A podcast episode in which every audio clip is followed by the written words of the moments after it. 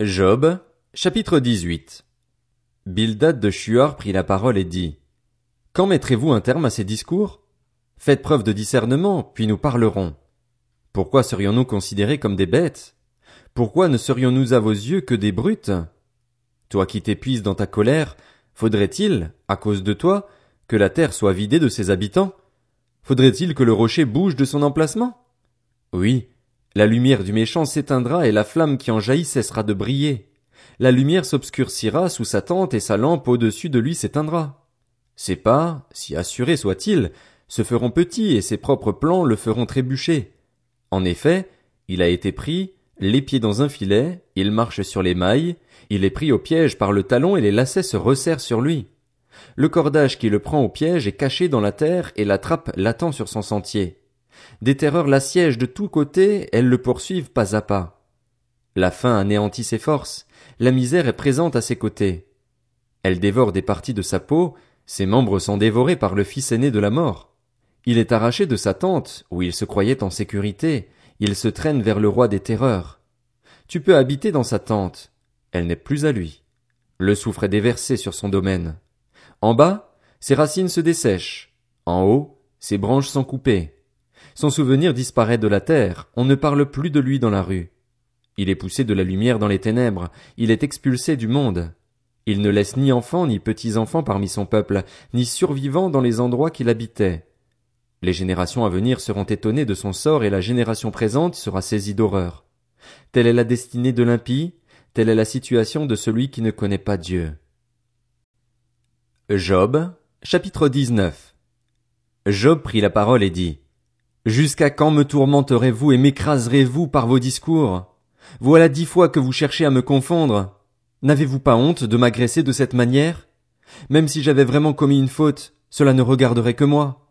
Si vous voulez vous grandir à mes dépens, si vous voulez tirer argument contre moi de mon déshonneur, sachez alors que c'est Dieu qui m'accable et m'enveloppe de son filet. Je dénonce la violence dont je suis victime et personne ne répond. J'appelle au secours et il n'y a personne pour me rendre justice. Il m'a barré la route et je ne peux passer. Il a couvert mes sentiers de ténèbres. Il m'a dépouillé de ma gloire. Il a retiré la couronne de ma tête. Il m'a brisé à tout point de vue et je m'en vais. Il a arraché mon espérance comme un arbre. Il s'est enflammé de colère contre moi. Il m'a traité comme l'un de ses adversaires. Ses troupes viennent en masse. Elles ont construit une route jusqu'à moi. Elles ont installé leur camp autour de ma tente. Il a éloigné mes frères de moi.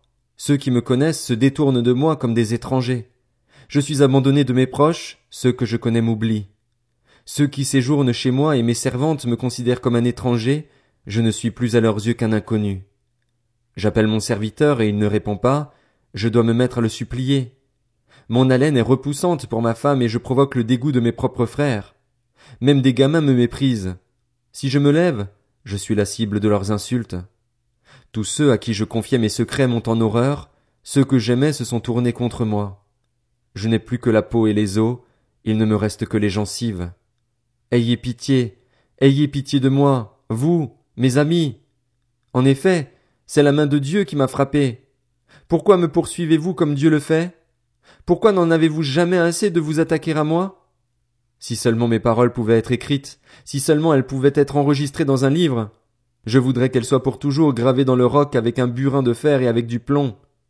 Pour ma part, je sais que celui qui me rachète est vivant et qu'il se lèvera le dernier sur la terre. Quand ma peau aura été détruite, en personne je contemplerai Dieu. C'est lui que je contemplerai, et il me sera favorable. Mes yeux le verront, et non ceux d'un autre. Au plus profond de moi, je n'en peux plus d'attendre. Vous direz alors, pourquoi le poursuivions-nous, quand on découvrira le bien fondé de ma cause? Redoutez pour vous l'épée, les punitions par l'épée sont terribles. Vous reconnaîtrez ainsi qu'il y a un jugement. Job, chapitre 20 Tsophar de Nahama prit la parole et dit Mes pensées me forcent à répondre, je bouillonne d'impatience. J'ai entendu des reproches que je considère comme un affront. Mon intelligence inspirera ma réplique. Ne sais-tu pas que depuis toujours, depuis que l'homme a été placé sur la terre, le triomphe des méchants a été de courte durée et la joie de l'impie momentanée? Même s'il s'élevait jusqu'au ciel et si sa tête touchait les nuages, il disparaîtra définitivement comme ses excréments et ceux qui le voyaient diront Où est-il? Il s'envolera comme un rêve et on ne le trouvera plus. Il disparaîtra comme une vision nocturne. L'œil qui le regardait ne le regardera plus, l'endroit qu'il habitait ne l'apercevra plus. Ses fils devront solliciter la pitié des pauvres, et ses mains restitueront ce qu'il a acquis par la force. La vigueur de la jeunesse qui remplissait ses membres se couchera avec lui dans la poussière. Le mal était doux à sa bouche, il le cachait sous sa langue, il le savourait sans l'abandonner, il le retenait au milieu de son palais, mais sa nourriture se transformera dans ses intestins, elle deviendra à l'intérieur de lui un venin de vipère. Il a englouti des richesses, il les vomira. Dieu les chassera de son ventre.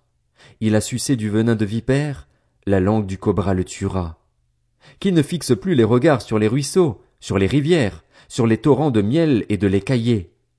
Il rendra ce qu'il a péniblement acquis et n'en profitera plus, il restituera toute la fortune de son commerce et n'en jouira plus. En effet, il a opprimé et abandonné les pauvres, il s'est approprié des maisons au lieu d'en construire. Son appétit n'a pas connu de limite. Dans son avidité, il ne laissait rien échapper, rien n'était soustrait à sa voracité. C'est pourquoi son bien-être ne durera pas. Au milieu de l'abondance il sera dans la détresse, les coups de tous les malheureux s'abattront sur lui. Pour lui remplir le ventre, Dieu enverra sur lui sa colère ardente, il la fera pleuvoir sur lui et l'en rassasira. S'il échappe à l'amertume de fer, l'arc de bronze le transpercera. S'il arrache de son dos une flèche, ou une lame étincelante de son ventre, il sera en proie aux terreurs de la mort. Toutes les calamités sont réservées à ses trésors. Il sera brûlé par un feu que personne n'attise et qui dévorera ce qui restera dans sa tente. Le ciel dévoilera sa faute et la terre se dressera contre lui. Les biens amassés dans sa maison seront balayés, ils seront emportés le jour de la colère de Dieu. Telle est la part que Dieu réserve aux méchants, tel est l'héritage que Dieu lui destine.